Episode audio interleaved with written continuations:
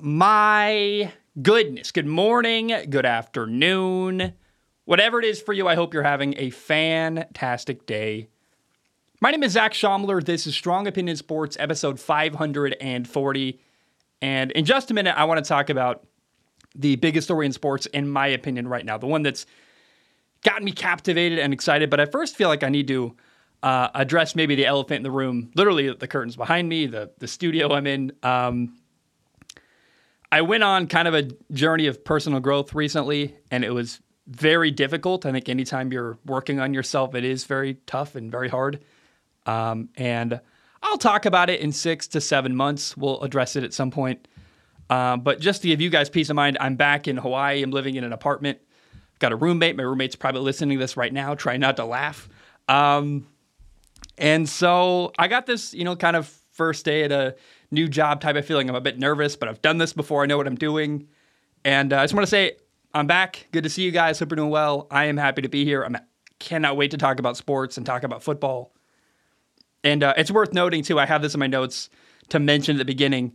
Uh, tomorrow is the 4th of July, so please don't blow your hands off. I know that um, that happens from time to time, especially in the sports world. So be safe, be smart, and uh, take care of your hands this weekend. Now, the most exciting story in the football world for this upcoming football season to me is that Aaron Rodgers is now the quarterback of the New York Jets. I cannot wait to see what happens with this story.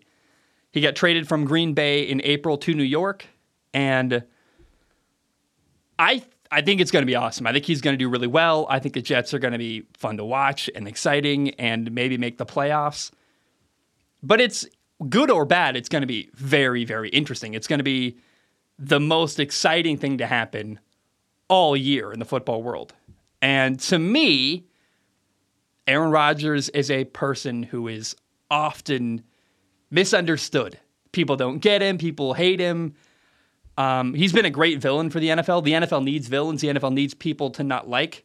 Usually it's the refs or the NFL commissioner, but also often the person who takes on that role has been, in fact, Aaron Rodgers. And so I love that. I'm excited to see that. I'm excited to see what happens.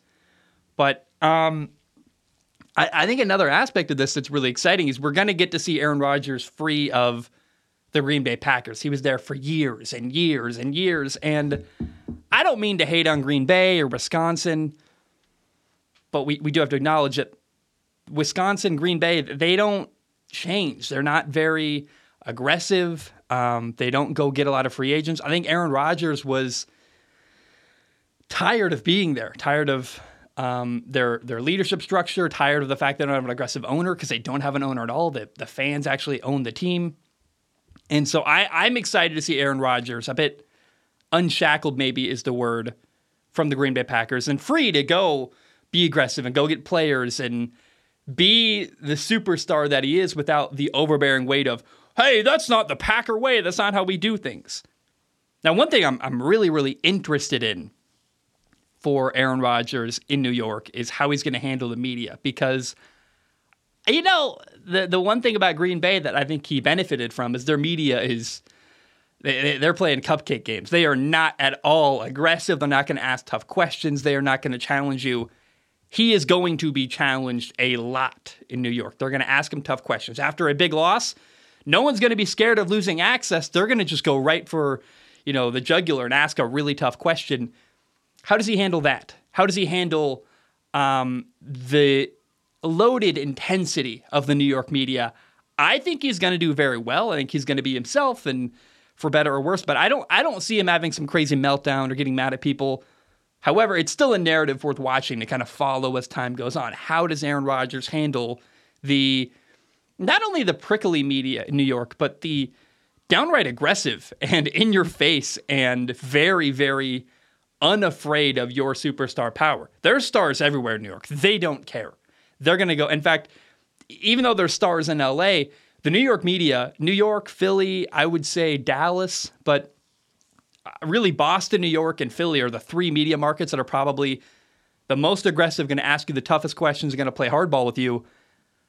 I think it's awesome that we're going to get this superstar player, Aaron Rodgers, in this really fun environment in New York. I cannot wait to see it. Now, I kind of expect, you know, the word renaissance is really talking about the revival of the arts uh, a long time ago in ancient history. But I, I, I kind of believe we're going to see a renaissance of Aaron Rodgers. We're going to see Aaron Rodgers unshackled from Green Bay, a little more free, and I, I think he's going to be outstanding, really fun to watch, play really, really well. And another thing that's cool about this is it's an opportunity for him to lead young guys. It's an opportunity for leadership. He was already established when Matt LaFleur became the head coach of the Green Bay Packers, his former head coach. And he was there so long, he was like an institution in Green Bay. But there was still a bit of, you know, I, this, I, I think a bit of, how do I even put this? Awkwardness maybe between the leadership of the Packers, mostly Brian Gutekunst, the general manager, and Aaron Rodgers, with hey, I'd like things done this way, and Green Bay saying, no, we don't really want to change and do it this other way. I think with, with New York trading for Aaron Rodgers, him going there, it's an opportunity for Aaron to kind of be the top dog. And not that he wasn't already, but a little more free for that and a little more opportunity for him to do things his way and not be fighting with leadership, not be fighting with the general manager, not be fighting with this guy or that guy to say, hey, I want to do it my way. And the Jets opted into this. They chose him, they chose to work with him, and they're going to say, yeah, what can we do to support you and give you the things you need and allow you to lead the way you want to lead? There's a lot of young players in New York that I think are excited to work with Aaron Rodgers and are going to learn a lot from working with him. I don't know, man. I'm curious what you guys think, whether you think Aaron Rodgers is going to be a home run or kind of a flop in, in New York. Maybe it's somewhere in the middle. But I am personally, whether he wins or loses, very excited to see what happens. And I think he's going to win. I think he's going to be awesome. And I don't know that they're like a Super Bowl team, but I do think the Jets are a playoff team. And like, who else is going to win? I, I, Buffalo have my concerns about with their head coach. Um, you know, they just extended their head coach, and it's like, okay, the Bills are not aggressive. They don't want to do any. They're very happy with what they've been doing, and don't appear to be trying to make changes to get even farther down the road. Miami's exciting, but their quarterback situation is tenuous. Um, is anyone threatened by the Patriots? I think the Jets are like Buffalo's a team to beat in that division, but the Jets have a very strong opportunity here to make noise and maybe even win the division. I cannot wait to see Aaron Rodgers playing for the New York Jets. By the way, if I said Packers at any point when I meant Jets. I think it's just from it's like 16, 17 years of Aaron Rodgers being in Green Bay. It's hard to it's it's actually it's cool he's still going to wear green, but it's really hard to imagine him not in the green and gold, whatever color yellow uniform that is in the Green Bay Packers. Um, I'm I'm very excited to see him in a Jets uniform, but it's going to be a bit like, whoa, that's a different look. That's a new look. You also have to acknowledge, by the way, the, the funny parallel between Last time, the J- Packers lost a quarterback. It was Brett Favre. He, he left the Packers and went to, guess who? The New York Jets. That didn't go very well. I I don't know. I don't know why it's going to, I don't imagine history repeating itself and seeing Aaron Rodgers struggle the way Brett Favre did with, with the Jets. That's a very different Jets organization. That's a very different quarterback. It's just not a. I know there's a coincidence there. Like, oh my gosh, can you believe another Packers quarterback after this long amount of time went to the Jets? I understand there's a bit of repeated history here, but I think that's where repeated history is going to end. Is oh, this coincidence that they both went to the same place. Other than that, these are very, very different situations with different players and organizations that are in very that are in very, very different spots when it comes to winning. Now, the other person I, I think is worth acknowledging in the Aaron Rodgers trade from Green Bay to New York is the Jets' former starting quarterback, Zach Wilson, uh, former number three overall pick. No, sorry, number two overall pick. Excuse me. It was Trevor Lawrence, Zach Wilson, then Trey Lance, and we will see how Trey Lance works out. I, oh boy.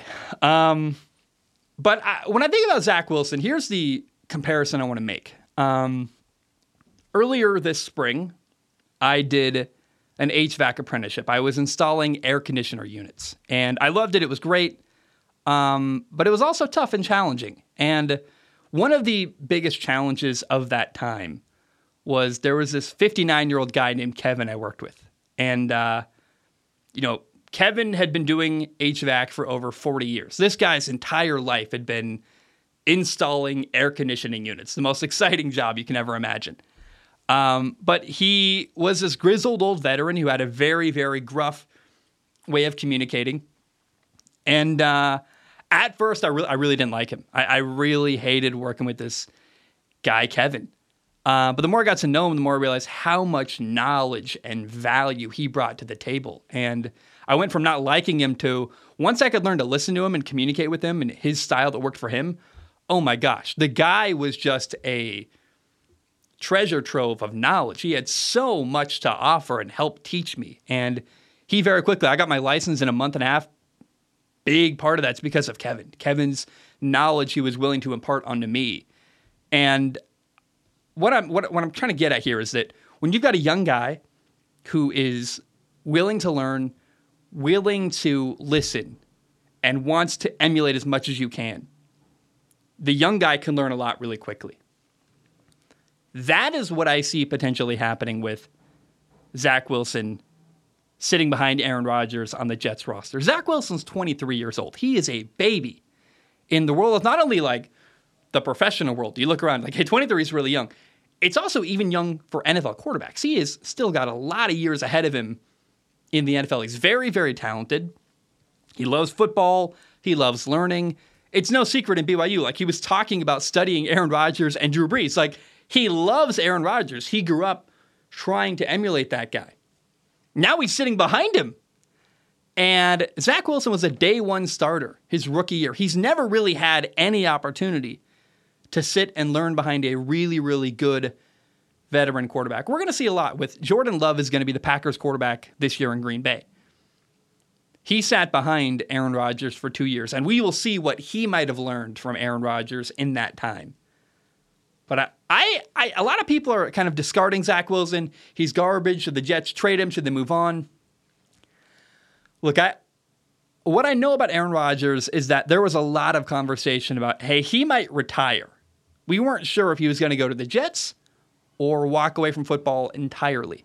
He's still capable. He can still play. Does he want to play? Is a question. So he's thought about retirement. I guarantee you and he's not the youngest guy in the world either. So there's this looming threat. Hey, Aaron could retire in a couple years. I I am not ready to emotionally give up on Zach Wilson. I'm not like, oh, he's going to be amazing. He's going to be a superstar quarterback. But I just let's throw a little nugget out there. I see this young quarterback, Zach Wilson, 23 years old, loves to learn, loves football. Now gets the opportunity to sit behind the depth chart on one of his idols growing up. A guy who, Aaron, is so dang good. And when you're a rookie quarterback who doesn't really have a veteran in the locker room, it's hard to know what you don't know. There is a lot of knowledge Aaron Rodgers has that Zach Wilson just would not have an opportunity to learn other than by watching him operate. And so I just would say keep your eye on Zach Wilson. Two, three years from now, whenever if Aaron Rodgers gets hurt or maybe um, Aaron Rodgers retires in two, three years, I just am not ready to say Zach Wilson's a bum, throw him on the street, he's garbage and awful. I, I just, a lot of people are doing that, and I, I don't know why he can't sit for a couple years and learn behind a really, really incredible quarterback um, and maybe get better. I just, for some reason, we act like people can't improve. Like you are what you are from day one. If day one you don't work, you'll never succeed. It's like, whoa, whoa, whoa. That could not be farther from the truth. Um, a, a great example of that is Tom Brady. Tom Brady did nothing for the first little bit of time in the NFL. And then when he got his opportunity, he ran with it and he got better as years went on.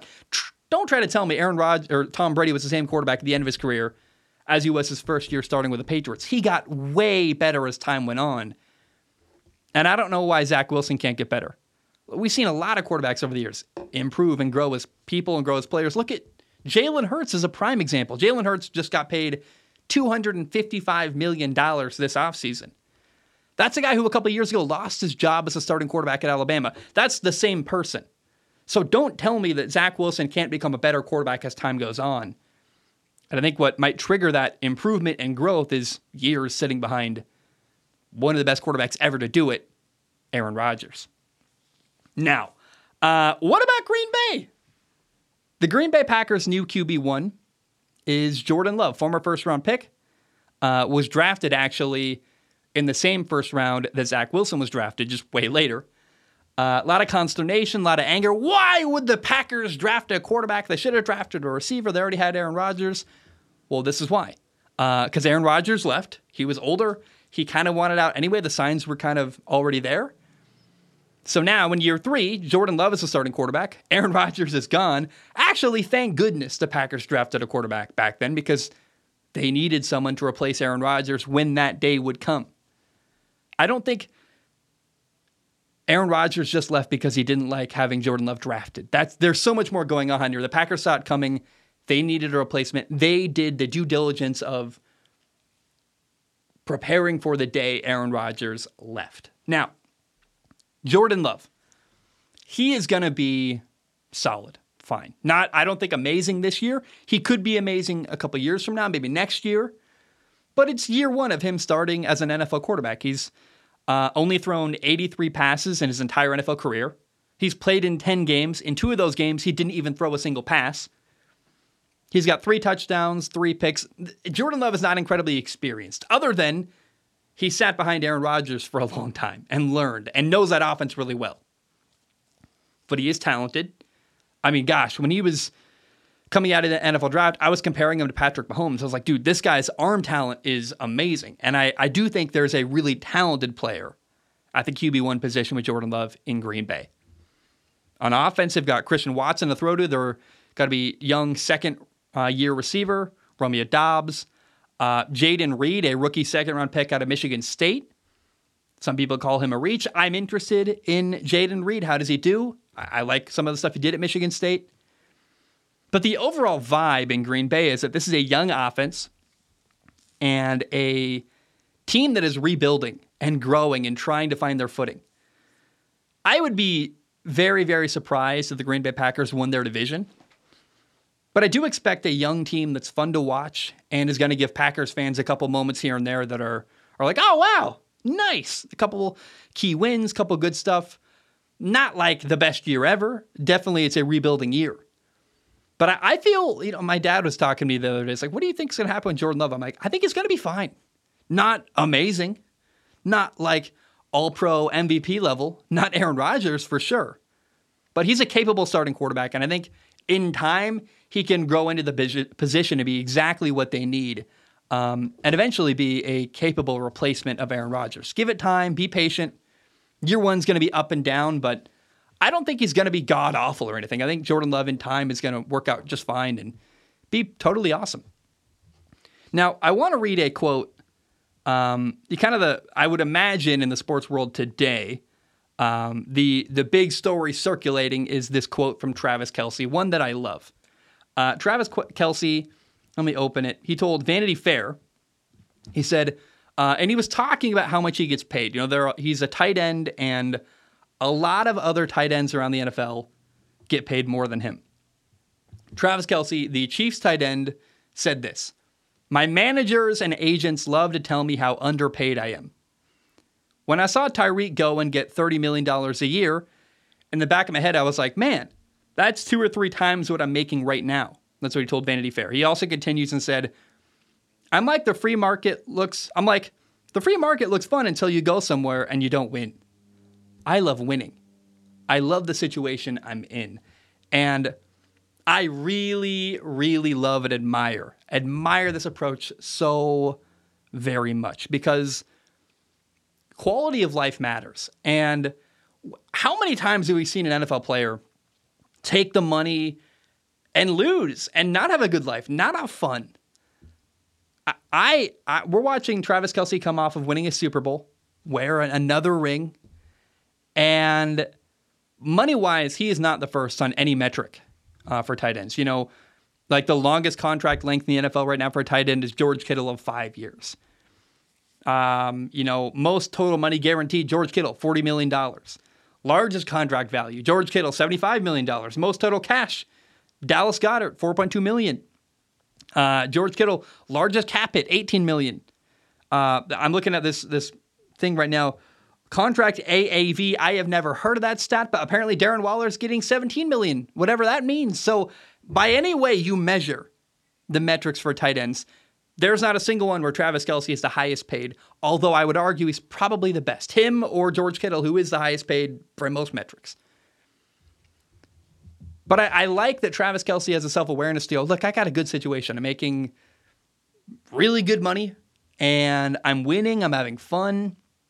And part of what winning and having fun and being one of the best at your position does is you're getting a lot of media opportunities. How many times have we seen Travis Kelce on TV?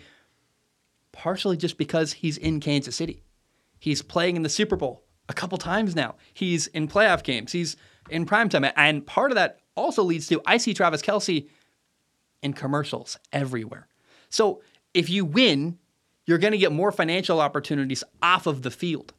So I don't think Travis Kelce is ultimately losing out on money he could be making otherwise. He's just making it up in different ways and having a fun time winning while doing that. So, um, little shout out to Travis Kelce. I love that quote. I love that approach. Uh, I think that's awesome.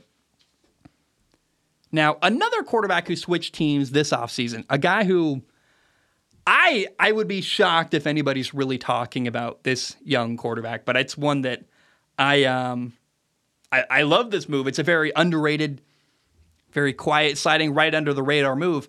Uh, former Jets quarterback Mike White signed a two year deal worth $8 million with the Miami Dolphins. This episode is brought to you by Shopify. Whether you're selling a little or a lot, Shopify helps you do your thing, however you cha-ching. From the launch your online shop stage, all the way to the we just hit a million orders stage. No matter what stage you're in, Shopify's there to help you grow. Sign up for a $1 per month trial period at shopify.com slash special offer, all lowercase. That's shopify.com slash special offer. Why is this important? Mike White is now the backup quarterback of the Dolphins. Like, Zac, why do you care? It's a backup quarterback. He's just some guy. And that that's true. Um, I, I would also point out that last year, you know, he threw for over 300 yards twice um, as a backup. In 2021, he threw for 405 yards and beat the Bengals, who went on to appear in the Super Bowl that year. So I- have seen Mike White have really good games a couple times in his career. And that was while playing for the New York Jets. The Jets, who did not have a lot of firepower, did not have a lot of talent in their locker room. Now he's in Miami. He's still the backup, but Miami's got Jaylen Waddle, Tyreek Hill, a really good offense. They're going to run the ball well. Mike McDaniel's calling plays. I love that. And here's the really important thing. Yes, Mike White is the backup in Miami. But let's be honest about what's happening there. I love their starting quarterback, Tua. I live in Hawaii. Uh, Tua is my favorite. Like, I can separate what I want to happen from what I think will happen. What I want is for Tua to become the best quarterback in NFL history, win multiple MVPs, multiple Super Bowls, but that's wishful thinking. When I'm honest about Tua, with myself.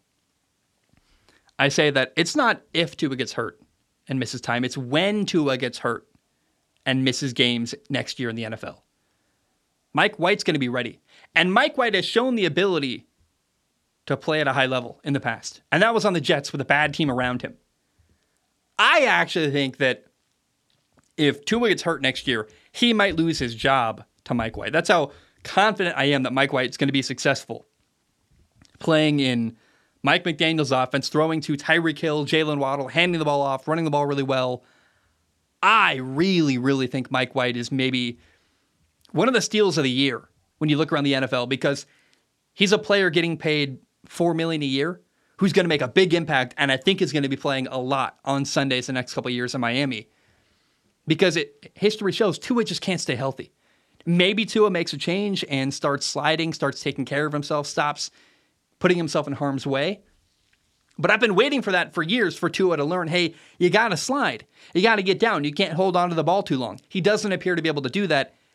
And he's gotten a lot of concussions. So it's not if, but when Tua gets hurt, Mike White, stay ready, my friend. I think you're going to get an opportunity, and I think Mike White could be outstanding when he does get that opportunity. I am very, very excited to see what happens with Mike White in Miami as the you know wink and a nod backup quarterback for now for the Dolphins.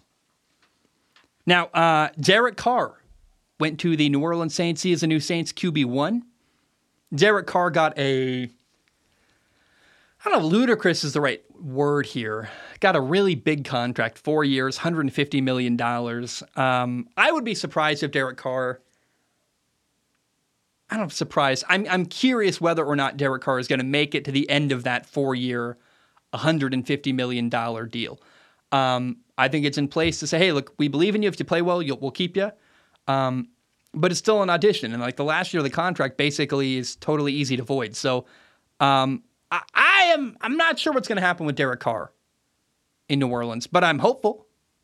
And what I think is going to happen is different from what I'm hoping happens. I hope Derek Carr does really, really well. I think the team could do fairly well even without Derek Carr. There's some good pieces in New Orleans, and I view Derek Carr very similar to how I view Kirk Cousins in Minnesota, where he's a guy that seems like a great person. I love him as a as a human but he's a mediocre quarterback. Can we be honest about that? I watched every game Derek Carr played last year. I, I did it. I was working on a film analysis like in February, and I was pulling my hair out, just like, is this guy ever going to be exciting or interesting to watch? And he makes a lot of mistakes. He makes a lot of, and maybe you can blame that on learning a new offense. I don't know, but what I saw last year from Derek Carr was a lot of bad football, but also at times some really good football, up and down and up and down, and I, I have my eye on what's going to happen in New Orleans. He's much better than the quarterbacks have had the last couple years since Drew Brees retired. And look, maybe Derek Carr is going to be great because all he needed was a change of scenery. I mean, let's be honest too that the Raiders were just a roller coaster the last couple years. Jon Gruden out, his best receiver um, getting taken off the board after getting a DUI and, and, and killing someone in a car crash. I mean, like there is a, a lot of stuff that Derek Carr went through on and off the field as the quarterback of the Raiders. It was a, you know, coaches in and out of there and coming and going. So maybe Derek Carr just needs stability. And with that stability in New Orleans, he can flourish and be awesome. I, I remain skeptical. I'm, I'm hopeful. I like him. But, but here's kind of my prediction for Derek Carr. They're going to win the division this year. He's going to be okay he's going to leave some room for you're like, Hi, you know, he could have been better in these couple games, and they're not going to win a Super Bowl. Maybe they win their division. It's possible. There's not a lot going on in the NFC South. It's probably either Tampa or New Orleans next year, or, or I guess this this fall. Um, but I think ultimately by his third year in New Orleans, we're going to see, ah, you know what? They've gone about as far as they possibly can with Derek Carr, and they're going to move on and walk away. Maybe it's two years, maybe it's three years. I'm not sure. I don't expect Derek Carr to make it all the way through that four-year, $150 million contract. But I do, I do think they're going to be a competitive, good team this year. I think he makes them a little bit better. And I, I hope I'm wrong. I, I, hope Derek Carr is awesome and doesn't make boneheaded throws and throw terrible interceptions and really, really uh, can be sharp and awesome. He's capable for sure. He's a really talented player. I would say he's more talented than Kirk Cousins or Jimmy Garoppolo. But that's kind of the tier of quarterback Derek Carr has been so far. Um, so, like, look, again, guy you love, mediocre player, awesome person. I'm rooting for Derek Carr, but I'm not hopeful. I am not at all hopeful. Now, uh, Baker Mayfield. Hey, remember him? Former number one overall pick who's kind of bounced around a lot of different teams. Well, Baker Mayfield signed a one year contract worth $4 million to go to Tampa to be the Tampa Bay Buccaneers starting quarterback it's an audition. It's a it's an opportunity for one year to show Tampa what he can do. And not only show Tampa, but show the rest of the NFL what he can do. And Baker got this opportunity because of how he played with the Rams at the end of last year. He left Carolina, bounced around, didn't really know what to do. And then the Rams starting quarterback Matthew Stafford got hurt. Sean McVay, the Rams head coach, was hating life. I think bored out of his mind, just like I hate playing with backup quarterbacks. I've got no motivation. He was thinking about leaving to go do a broadcasting deal. In comes Baker Mayfield, and I think Sean McVay had so much fun coaching Baker Mayfield, like winning and doing some good stuff. I remember vividly watching Baker come in with like, was it like two days of practice or something like some crazy short amount of time? And he beat the Raiders on Thursday Night Football, and he's throwing to guys he met the day before. And you're like, how is he doing this? It's amazing. It was a really fun story. And one of my favorite games of the year last year was Baker and the Rams beating the Raiders on Thursday night, and watching Derek Carr's just implode. Just like, oh my gosh, the the Raiders are a mess. But I, I think that for Baker Mayfield, this is the best possible opportunity he's ever going to find. I mean, a lot of people were talking about how Baker should go to Seattle last offseason. And I was like, Seattle got a bad offensive line. They've got one good receiver, a questionable defense. Of all the places Baker Mayfield could have gone, Tampa is probably the best roster he could possibly have joined.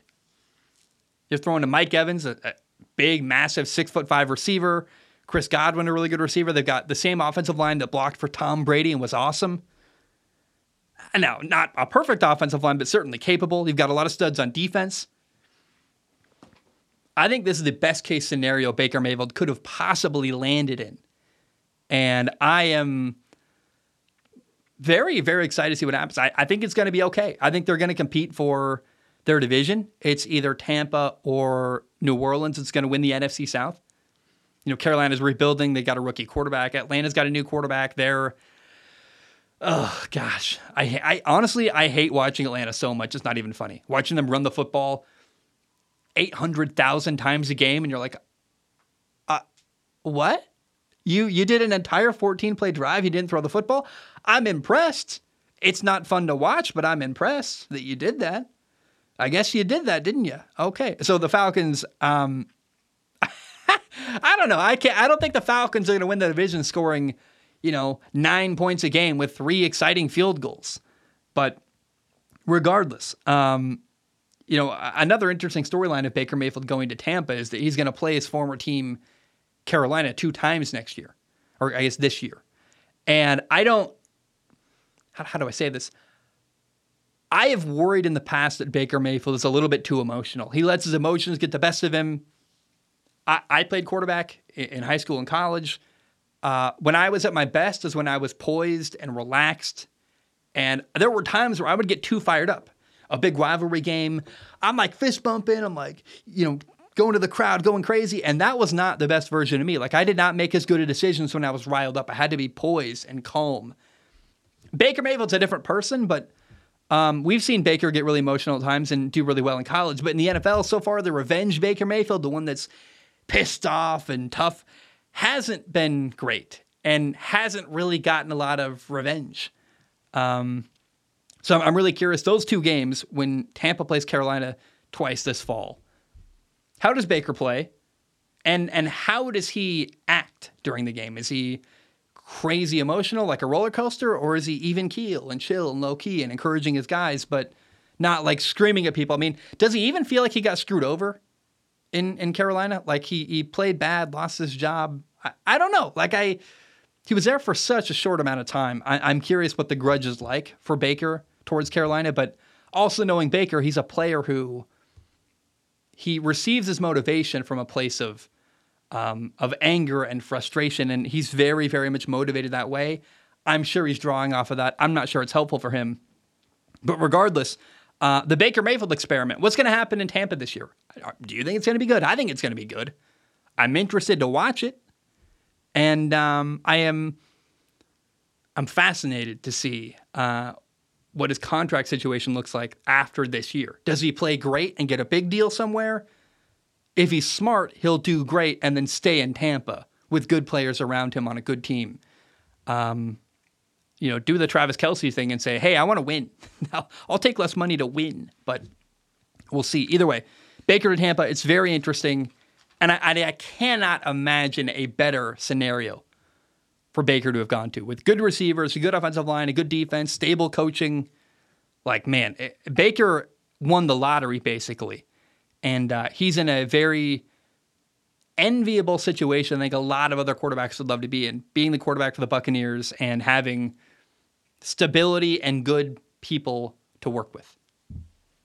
Now, uh, the Las Vegas Raiders just signed, just as kind of a an aggressive word there. Recently, within the last bit of time, signed Jimmy Garoppolo. And this is one that I, I didn't see coming when they got rid of Derek Carr. I was like, man, what are the Raiders going to do at quarterback? I have no idea. And I should have seen this coming. In fact, I kind of can't believe I didn't expect this to happen because it makes sense. Josh McDaniels is the head coach, Dave Ziegler is the general manager. They both worked with Jimmy Garoppolo in New England. So it's like, oh, yeah, of course there's a connection there. Of course they go get Jimmy Garoppolo. Makes sense to me.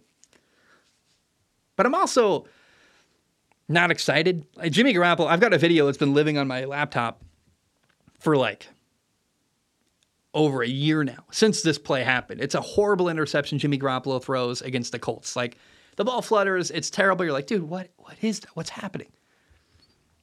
And, and, and I called the clip on my laptop. It says, "Why no one wants Jimmy G." it's because he's fine. He's not great. He's not awful. He's okay. And there's a great meme I saw going around that said like, "Who's stopping Jimmy G to Davante Adams? This connection is going to be amazing." It's like, who's stopping it? Jimmy Garoppolo stopping it. He's getting in his own way. I love that. I love the skepticism of Jimmy Garoppolo. Um, now, Jimmy Garoppolo got a thir- uh, three-year, $72.75 million contract. That's $45 million fully guaranteed. I guess not. That's $45 million guaranteed. The full contract is 72.75. Regardless, um, we talk about best case scenario for Baker Mayfield. How about best case scenario for Jimmy Garoppolo? His entire life. This is this version of the timeline for Jimmy Garoppolo is like him. I mean, maybe he turns into Tom Brady. Maybe that's the very best timeline for him, but we're in one of the better timelines possible for the human that is Jimmy Garoppolo. The dude has made so much money. He was born handsome. He was born good enough to be a high paid quarterback for a lot of different teams, but not quite good enough to actually stick anywhere. um, and I just, you know, good for Jimmy Garoppolo. I, I can't believe that the Raiders gave him that much money. I mean, it's it's not the a, a crazy amount of money, but it's certainly like, oh, more, more for Jimmy G. Okay, that dude has been paid a lot of money in his NFL career and done some big stuff, but not like won anything really, other than I mean, he's lost the Super Bowl. Like, woo, okay. So you know, it's Jimmy Garoppolo is cheaper than Derek Carr. I think they have a, a similar ability level, although I would say Derek Carr is a more talented thrower of the football. Got a better arm. Not necessarily throws fewer interceptions, but um, I, I, think it's odd. This feels like a, a, move when you got a couple guys like bean counters, these financial guys that are like, huh, well, we've got two guys at a similar level, but one is cheaper. Let's go with the cheaper option that we already know. I mean, it's it's very like taking a scalpel and being very surgical with how you approach building a roster. Like, you know, we got Derek Carr, he's been here for years. Let's go with the guy we know that's cheaper. It's I think it's that simple, literally. I, I think Derek Carr and Jimmy Garoppolo are very similar when it comes to ability level and what they put out on the field. And the simple reality is they're like, hey, we got this big bloated Derek Carr contract. Let's move on from Derek and uh, bring in a cheaper option that's going to bring us a similar amount of production. And whatever money you save there, it goes a long way. That's a couple extra players you can add to your roster. We'll see if the Raiders take advantage of that uh, and actually do that. I don't have a lot of high hopes for Jimmy Garoppolo. He's going to be fine. He's going to be what he's always been. He's going to get hurt probably at some point. He's going to play okay. He's going to be very handsome in the silver and black. And uh, I mean, gosh, you know, like I just can't get over how much money that guy's made in his NFL career, given how little he's actually done. I mean, yes, he went to a Super Bowl once, and yes, he took a team to two straight or to two two different NFC title games, but he had an amazing team around him. Jimmy Garoppolo's never been a top 10 quarterback in his entire career, and yet he's been paid very, very well. So, kids, if you're growing up and you're thinking about playing running back or playing quarterback, play quarterback. You get paid way more money. It's just insane, like how much kind of a mid level, mediocre quarterback Jimmy Garoppolo is given how much money he's been paid. It's like, wow wow, uh, that's catches your eye. I should really sit down and figure out how much money exactly he's been he's been paid in his NFL career. I think I, will look it up later. I, I, we'll do it in the show tomorrow, I think. But for now, let's move on. Um, now, Jimmy Garoppolo's former NFL team, the 49ers, did this. The 49ers added Sam Darnold to their quarterback room. That's a loaded quarterback room. They've got you know, the starting quarterback in San Francisco is Brock Purdy, the best Mr. Irrelevant ever. Pick number 262, the last pick of the NFL draft. And he is, gosh, he's amazing. Uh, so Brock Purdy, guy who took the team within a game of the Super Bowl last year. You got Sam Darnold, and you got Trey Lance, a former number three overall pick. Now, the 49ers do not need Sam Darnold. But not only do John Lynch and Kyle Shanahan, the GM and head coach, respectively, in San Francisco, love just collecting quarterbacks, but the 49ers have learned the hard way you need to have a plan at the backup quarterback spot. Last year, we saw not one, but two different, and then even three injuries at the quarterback position for the 49ers. We saw Trey Lance get hurt, and okay, we're fine. Trey Lance got hurt. That sucks, but we got Jimmy Garoppolo. Then Jimmy Garoppolo got hurt. You're like, oh my gosh, two quarterbacks. Well, we got Brock Purdy. We'll see how we can do. Oh my gosh, hey, this Brock Purdy guy is pretty good. Then you get to the playoff game against Philadelphia, NFC title game, game to get into the Super Bowl, and Brock Purdy got hurt as well. So you need at least three quarterbacks for the 49ers, and, and maybe they needed more last year. So I like this little move. It's a quiet move. It's a, oh, it reminds me of Mike White going to the Dolphins, where it's a little bit of depth at the quarterback position, but it's a quarterback who Sam Darnold kind of had a tortured NFL career, been in, on bad teams with bad coaches and, and failed a lot that I don't think was always his fault. Certainly, this is the best situation Sam Darnold has ever been in during his NFL career. Kyle Shanahan as head coach, a lot of good players to throw to, a good team around him. Keep your eye on Sam Darnold. If he gets his opportunity this year, and maybe it's possible that Sam Darnold could start day one if Brock Purdy isn't healthy enough to play week one. But if Sam Darnold gets his opportunity in San Francisco, I think he's going to play okay and be, be ready and play well. So keep your eye on Sam Darnold, a backup quarterback, a small, like, oh, kind of a footnote when you look around the NFL, but one that I think could actually be, um, could pay off quite, quite handsomely for the 49ers. Now, um, I think some people know this. I am from, I, hate to say this, I, I, really am not proud of this fact, but it's true. Uh, I grew up in Portland, Oregon. So I've got a lot of family ties there, and um, it's a city that doesn't feel like home anymore. Um, it's one that's changed a lot, but it means that all my friends are like really embedded in Portland sports. And Portland Trailblazer star Damian Lillard requested a trade the other day. He is uh, 32 years old. He's a great leader. He's been in Portland for 11 years, which feels like a prison sentence to me at this point. Um, but Damian Lillard's trying to get out. His his objective is to get traded to Miami. Miami's a team that lost uh, the NBA Finals in 2020 and 2023. So they, I, I think they are Damian Lillard away from maybe winning an NBA Finals instead of being the team on the losing outcome. And I, I am. I hope it. I just want to say I hope it happens. I hope Damian Lillard gets traded to the Miami Heat. Uh, we'll see what happens there. But I want to praise Damian Lillard. I think it took him maybe too long. I think Damian Lillard spent. He, he's been there in Portland for 11 years. He probably was there for like five years too long. He probably should have requested a trade a long, long time ago. But either way, I, I, I have been in a bad relationship that wasn't working, and it was bad for me and I knew when to walk away, and I I, I probably stayed in that too long as well. So, Damian Lillard, uh, you, you, waited too long. I'm sorry it hurt you so much. You, you, spent a lot of years of your career giving maybe the prime of your career as a player to Portland. You're 32 years old. I think you got a couple years left. I hope you can get out and go somewhere that they're going to support you. They're going to win um, and give you the help you need. Because I think Damian Lillard is an incredible basketball player who is a great leader, can score anytime he wants to.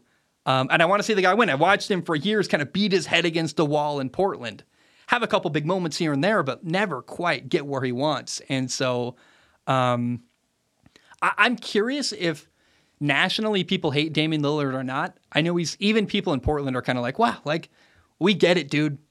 Go do what you got to do. Go get yourself in a better situation. And I am I'm rooting for Damian Lillard. I want to see him go somewhere and win and do well.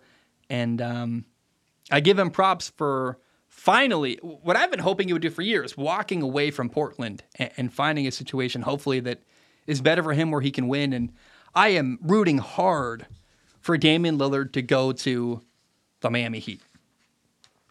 All right, guys, how are we doing? We are like 45 something minutes into the show.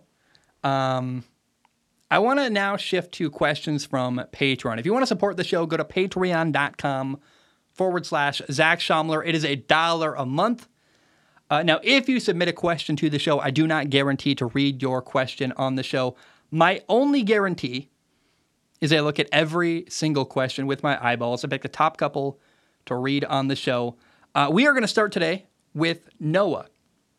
Noah writes and Noah says, Hey, Zac, hope you've been doing well. I'm glad to see you starting up SOS again, and I'm excited to hear what you have to say. I have two questions for you. Number one, if you can have one aspect of a quarterback to have, example, Aaron Rodgers' accuracy, Patrick Mahomes' improvisation, Peyton Manning's football IQ, what would you want to have and why?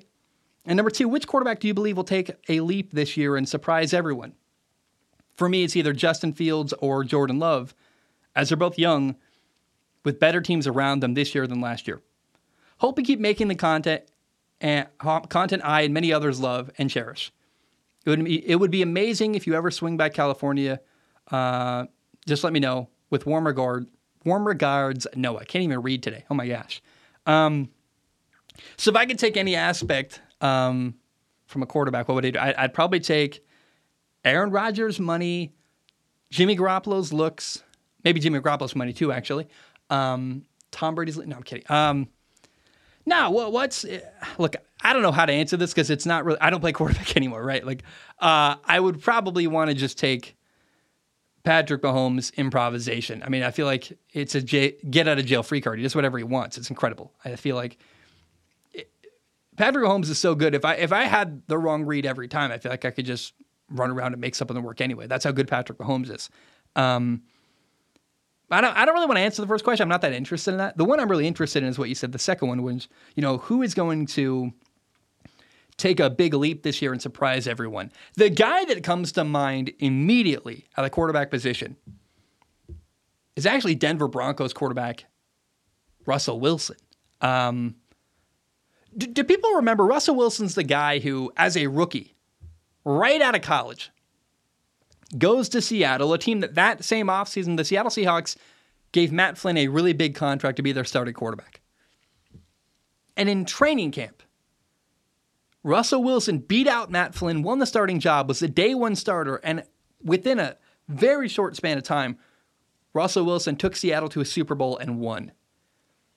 I I think people have forgotten who Russell Wilson is. Maybe even Russell Wilson has forgotten who Russell Wilson is. I read Drew Brees' book, Coming Back Stronger. It's a great read, highly recommend it. Drew Brees talks about how Sean Payton, his head coach, helped remind him who he was, gave him a lot of confidence, made him feel better about himself, and, and helped him become a better quarterback. I don't know why we don't believe Sean Payton's going to do that very same thing for Russell Wilson. Sean Payton's an incredible head coach. And we've seen Sean Payton paired up with Drew Brees do really well. Do we not think Russell Wilson and Drew Brees are very similar? Like similar stature, similar similar leaders, similar guys who are positive and upbeat. I, I think Russell Wilson's going to be incredible. I think he's going to surprise everyone. Uh, the surprise to me would be if Russell Wilson was somehow bad playing for Sean Payton this fall. That would be surprising to me. What I expect is that Russell Wilson's going to be amazing, play really well, be awesome. Um, and I, that, that's the guy who I think is going to. It seems like there's no hype around Russell Wilson. No one's talking about him. He had a bad year last year with a embarrassment of a head coach. Probably shouldn't have even been in that situation. Like Denver was trying to get Aaron Rodgers. Denver brought in Nathaniel Hackett to be their head coach, assuming that was going to lead to them getting Aaron Rodgers. Aaron Rodgers didn't leave Green Bay they were kind of screwed. Like, what do we do at quarterback? And I mean, now Nathaniel Hackett's tied to Aaron Rodgers. Nathaniel Hackett's on the Jets offensive coordinator. I don't know that Nathaniel Hackett ever was meant to work with Russell Wilson, let alone should Nathaniel Hackett have even been a head coach? Probably not. The dude seemed way, way out of his depth. So just keep your eye on Russell Wilson. I think he's going to be awesome. All right. Um, Optimistic Cyclones fan says, Hey, Zac, so glad you're back on your feet. I've been praying for you. Where do I even begin? Um, I probably wasn't the first one, but I foresaw Aaron Rodgers getting traded to the Jets before it became mainstream news. History to re- loves to repeat itself. However, I'm not sure that's good news for Jets fans. The last Packers quarterback to switch from green and gold to green and white lasted one ugly year. Personally, I'm pulling for New York as they've been through a lot. I know it's way too early, but wouldn't a Lions versus Jets Super Bowl be so much fun? Two tortured franchises battling it out for Super Bowl glory. I'm still waiting for a Bengals 49ers rematch at Super Bowl 23, first overall versus last overall pick. Um so I, th- I, the thing that comes to mind here, uh, it, so first of all, Jets Lions Super Bowl. That's that's a ways away. how about how about the Lions make a playoff game before we talk about them making a Super Bowl appearance? Um, and how about the Jets do the same? But it's still a fun thought. I, I, I like where you're at, uh, Cyclones fan. You're, and I cut part of your question out. You talked about the Lions later. I just cut that out. We'll read it later in the week. Um, but I, I want to talk about this idea. Just here's what came to mind immediately. Imagine Aaron Rodgers beating the Detroit Lions in the Super Bowl. Like the Lions and Aaron Rodgers played each other for so many years when he was in Green Bay. I'm like, oh, good. We never to play Aaron Rodgers ever again. And then, and then, it's kind of like if the Bills had made the Super Bowl and played Tom Brady and lost. Imagine if the Lions made the Super Bowl. They're so excited. They're so happy. And then out walks Aaron Rodgers, and you're like, man, we got to play this guy again. We thought we were done with him. He left our division. I love that thought. Just the idea of the funny, like the hilarious idea of the Lions making the Super Bowl and losing to none other, none other than Aaron Rodgers is just a funny, funny thought to me. Uh, now, Pat Starfish writes in. Pat Starfish says, Welcome back, Zac. If there was one thing I was curious about, it's how do you think the Jets will fare with Aaron Rodgers at quarterback? Do you think that they'll be a playoff team this year? Um, yeah, I think playoffs are a realistic expectation for the Jets. Uh, maybe maybe goal is a better word because they are in a tough division, but I, I also I've got questions about Buffalo. Um, I'm, I'm not at all impressed with the Patriots. Miami's going to be impressive, but who's better? Mike White, sorry, Tua, who's going to start for three games and get a concussion, or um, Aaron Rodgers. Aaron Rodgers is probably the best quarterback in that division. It's you know, Josh Allen's up there, pretty close. Um, that's maybe blasphemous for some people. Probably, I, a lot of people are offended. I would say Aaron Rodgers might be better than Josh Allen. I think he is. Um, I, I think Super Bowl is a little bit too high hopes, but a playoff appearance for the Jets would be a really good year for them, and, and a really, I think, a realistic goal that I think is possible, achievable, and would be frankly very, very exciting for the New York Jets. Final question of the, of the day. Michael has a three parter. He says, Heck yeah, can't wait. That's him responding to the show being back. What was your favorite offseason move? Well, so, favorite, what was the most surprising move? And what was the most disappointing or worst move in your opinion? So, favorite moves, most surprising move, and most disappointing move. My favorite move of the NFL offseason was Aaron Rodgers going to the New York Jets. I mean, that's just, it's going to be a spectacle. Every week, I'll probably do a segment every Monday and be like, hey guys, how did Aaron Rodgers do? Good, bad? We'll find out. And, and the days he plays on Monday night, I'll be sad because I can't do my Monday morning topic about Aaron Rodgers. I got to have to do it on Tuesday morning. So um, I think that's just, it's going to be so, so fascinating to see what happens with Aaron Rodgers and the Jets. The most surprising move to me was this. Um, the 49ers defensive coordinator position was open. And there were rumors tying Vic Fangio to Denver.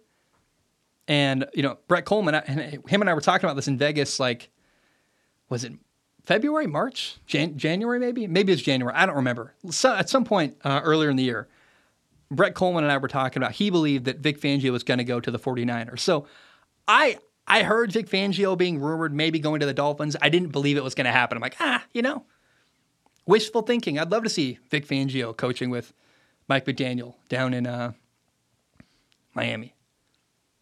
But then it happened, and that, that really surprised me. I think part of why Vic Fangio would choose Miami over Denver or San Francisco, taxes for sure. You're gonna, know, your income's not taxed. That's a big deal. Uh, but also warm weather. It's another thing you can't beat. But the biggest reason here to me that I think the biggest reason why Vic Fangio would choose Mike McDaniel to work with instead of Kyle Shanahan or Sean Payton. I remember when Sean McVay, the Rams head coach, first became a head coach and he brought in Wade Phillips to be his defensive coordinator. Wade Phillips, this old, grizzled veteran defensive coach, son of Buddy Phillips. And Wade Phillips was a stabilizing force, a shoulder to lean on when you had questions, a guy, a veteran presence that you could ask questions of. Like, hey, what do you what do you think we should do here? And here's my my my my thought. Where is Vic Fangio's input more valued? With Sean Payton, a guy who's won a Super Bowl, with Kyle Shanahan, a coach who's been to multiple Super Bowls, or with Mike McDaniel, a young coach in his second year who I think seems very open to suggestions, open to, hey, you got an idea, coach? Let's listen. I think Vic Fangio is going to have a lot of influence in Miami. He doesn't want to be head coach ever again. He wants to coach defense to be left alone. He's definitely going to get that in Miami. I don't think Mike McDaniel is going to ask him to answer to him at all. He's going to say, look, you take care of your side, I'll take care of my side. And then Vic Fangio's got a good idea. Hey, you know, we should do this on fourth down. We should do this here. We should do this there. Maybe the way we travel, we should change and do this instead. I think Mike McDaniel is most likely to listen to him. Of all the coaches I listed, Kyle Shanahan, Sean Payton, Mike McDaniel, the young guy who's new to the table, Mike McDaniel, in his second year, he's most likely to listen to Vic Fangio, give him a role, a role of influence. I think that's why Vic Fangio went to the Dolphins. I was surprised it happened. I thought he was going to go to the 49ers or Denver. I was hopeful he would go to Miami, and I was very, very glad to see that he did. Now, the most disappointing story of the NFL offseason Jalen Hurts signed a five year, $255 million contract. Oh, man. Okay. I, hey, I'm happy for his wallet. Good for him. But the audacity of him to say that, hey, now that I signed this big contract, the focus is on winning. Okay. Good luck paying your teammates. There's no extra money. I mean, I, I just these these quarterbacks that take these insane, massive deals. That's great for them. But I, in the same breath, say now let's win. It's like, well, how are you going to pay your teammates? How are you going to build the great team around you? I thought if anyone was going to take a little less money to build a great team around him, it was going to be Jalen Hurts, and uh, he didn't do that. I don't blame the guy. Like you get offered a ton of money, like I wouldn't turn it down. I understand. I understand it. I'm just disappointed. I thought that if any young quarterback was going to take the team friendly deal, it might be Jalen Hurts. Now, Jalen Hurts was underpaid. He was a second round pick who got underpaid for a long time as a starting quarterback. He's making up that money now. I get it. I understand it. But it is still like, mm, man, I was hoping, I really believe this might be the guy. And he didn't do it.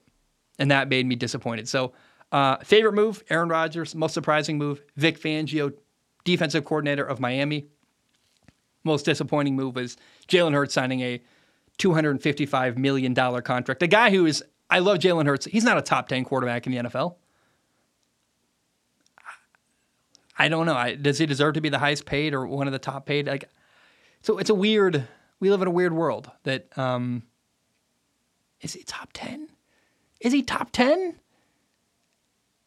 I, I don't know, man. I, that's a, that's a topic for tomorrow. I'll try to think of who, who are the, who would I, who would I, so Mahomes, Rodgers, Josh Allen.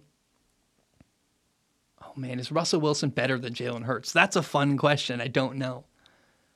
Matthew Stafford's better. Oh man. Oh man, you know what? Maybe he is a top 10. It's an interesting uh, I got to sit down on paper and really think this through, but I'm interested, you know, is does Jalen Hurts a top 10 quarterback? It's such a fun question. Uh, we'll, we'll answer that tomorrow. I'm really interested in that. Anyway, guys, I was disappointed. I saw him take a lot of money. I was like, that seems like an incredibly high amount of money for Joe Burrow's better. Lamar Jackson's better. Man, just like $255 million? He's better than Dak. I'll give him that. But man, I, I was just like, I was flabbergasted that that's how much money Jalen Hurts made. Um, happy for the guy. Still disappointing. Guys, my name is Zac Shomler. I'm going to end it here. Um, I love you. I appreciate you. Please do not blow your hands off tomorrow on 4th of July. Fireworks are dangerous. Be smart. Be careful. I watch videos all the time of like firework fails. I encourage you to watch them tonight. Instill the fear of God in you a little bit to like, hey, we should be careful with fireworks. They're a little bit sketchy. Yeah, I mean, it's an explosive in your hand. Don't forget that. Be careful. Be smart. Patreon.com forward slash zacshomler. Please support me. Um, you know, got a roommate, got to pay the rent. Please help me out. Love you. I appreciate you. Have a great day. But um, bum, bam, we are.